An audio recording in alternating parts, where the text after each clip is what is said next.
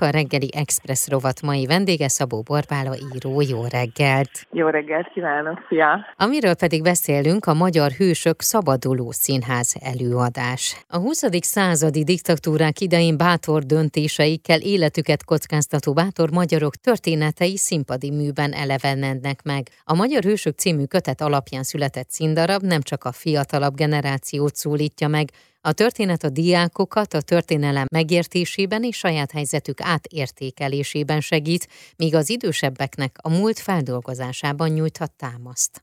A könyv elkészült, és hatvan valahány ilyen magyar hős szerepel benne. Történelem a huszadik század különböző korszakaiból, kisebb hősök, nagyobb hősök. Ez egy nagyon érdekes válogatás, mi az, hogy hős. Meg volt ez a könyv, és akkor ennek alapján kértek fel, hogy, hogy ezt, ezt kellene valahogyan színpadra tenni, és méghozzá gimnazistáknak, vagy szóval ifjúsági célra. Ez mindig nehéz helyzet, amikor ifjúságnak kell megfogalmazni valamit. Nekem vannak kamasz gyerekeim, meg húsz évesek, meg mindenféle korosztály, és hogy én tudom, hogy azért, meg hát így magamról is, hogyha az ember beterelik egy nézőtérre, és akkor ott kiáll egy, egy nagy színész, aki szépen artikulálva elmond egy szöveget, akkor biztos nem fogom a magaménak érezni, tehát akkor úgy fogom érezni, ez valamilyen iskolás dolog. És azért én mondtam, mondtam a Sertőző Krisztának, aki producer, szerintem akkor egy olyan darabot kell írni, amit tényleg így behúzza a fiatalokat, és hogy úgy valamire magukének készített, legyen benne humor, legyen benne ötlet, legyenek benne ők, és hogy mi közük ezekhez a huszadik századi sorsokhoz most itt, uh-huh. huszonkettőben, amikor írtam, és akkor mondták, hogy jó, jó, hát akkor legyen darab, ők nem arra gondoltak, hanem egy ilyen szenírozott, ügyesen szenírozott változatára ezeknek a monológoknak. És akkor mondták, hogy jó, és akkor én hoztam, akkor elkezdtük ötletelni a Nemzeti Emlékezeti Bizottság, akik még kiadták a kötetet, ő velük voltak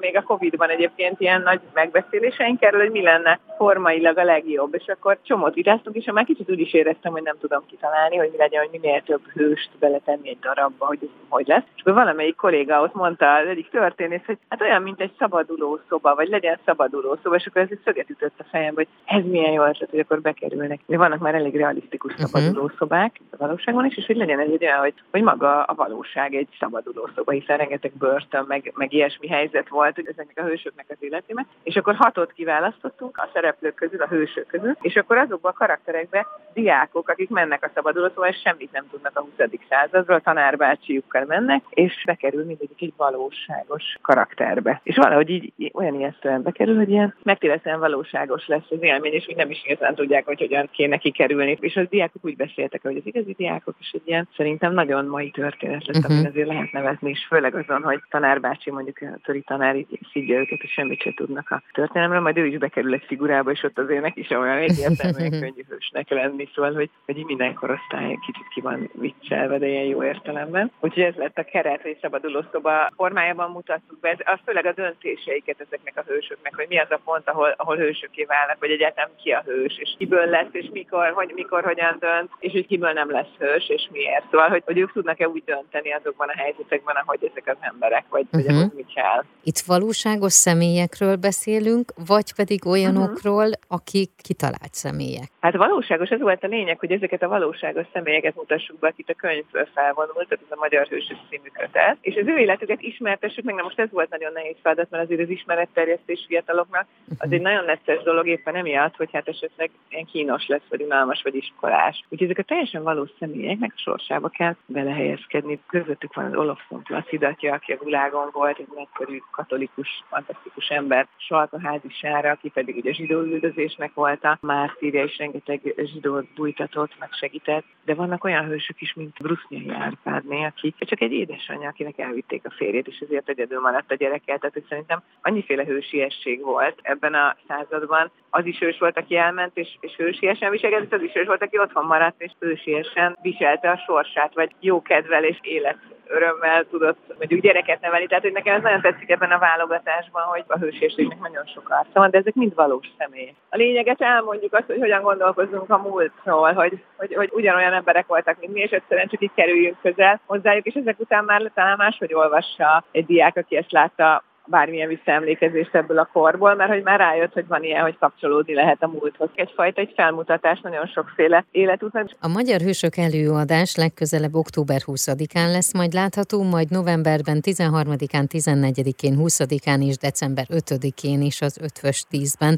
De itt beszélgetünk a diákokról, de meg tudjuk ezt határozni, hogy hány éves kortól ajánlott ez a darab? Szerintem az nem baj, ha gimnazisták nézik, uh-huh. mert azért viszonylag kemény sorsok vannak, meg kemény döntési helyzetek, ez nem egy mesejáték, hanem éppen, hogy valóságos játék. Úgyhogy én gibiseknek szánnám, viszont fölfelé szerintem nincsen korhatár, mert sokan megnézték felnőttként, és akár idősek, és már látták ezt, vagy részt vettek, akár középkorúak, mint a tanár, akik azt hiszik, hogy többet tudunk a gyerekekről, szerintem mindenkinek szolgált tanulságokkal, meg tetszett mindenkinek, szóval nem egy ilyen csak ifjúsági darab, amit nem nézhetnek felnőttek.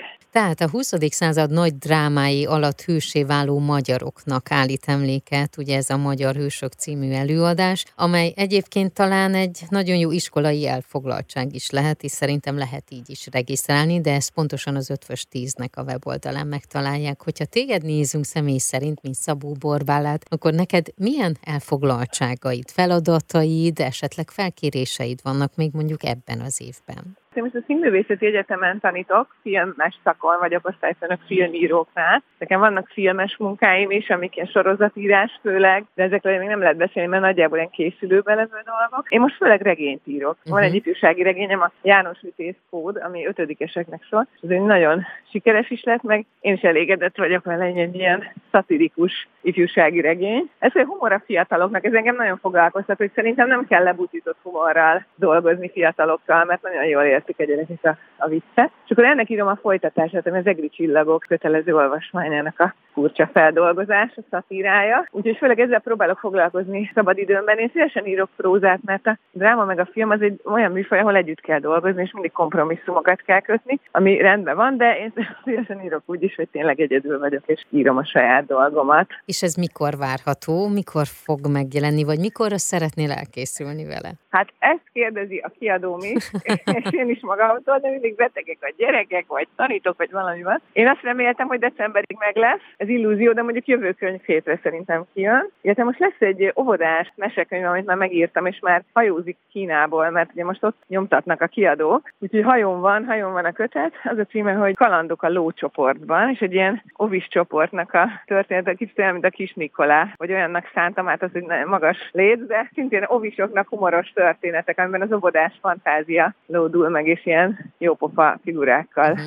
mesék, ilyen óvodás mesék. Most a kislányom, legkisebb lányom óvodás, miközben a nagyok egyetemisták. Ilyen érdekes. Ez, hogy újra bekerültem az óvodába, és ez megihletett erre a könyvre. Úgyhogy ezt én is nagyon várom, hogy már behajózzon, és akkor megjelenjen a fagonynál. Ez hamarosan, szerintem ez viszont meg lesz karácsonyra. Na, beszélgessünk arról, hogyha ez megtörténik, és ajánljuk majd a hallgatóknak. Én nagyon-nagyon szépen köszönöm, Jó. és további nagyon-nagyon sok sikert kívánok neked. Nagyon köszönöm, köszönöm szépen az interjút. Reggeli Expressz rovat mai vendége Szabó Borbála író volt.